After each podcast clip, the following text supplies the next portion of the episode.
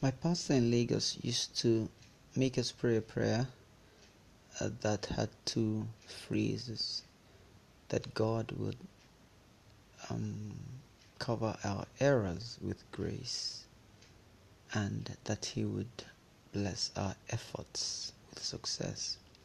I'll talk a little bit about the efforts part.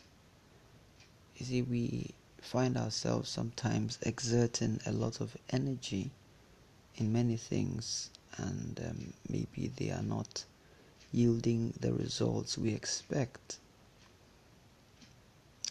It was like the experience that Martha had when Jesus came to her house.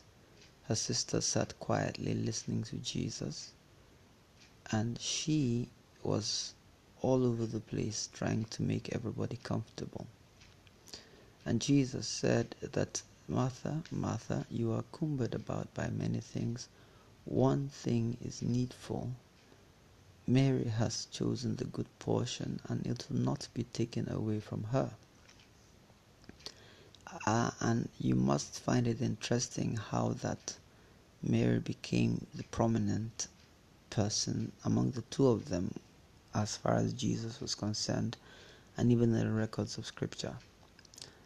I think that in our lives we must evaluate from time to time what is really important, evaluate whether our efforts are actually yielding results or whether we're exerting energy unnecessarily. I think we often need to sit back and really find out whether we are aligned to what God would have us do with our short lives so that we don't end up spending unnecessary energy.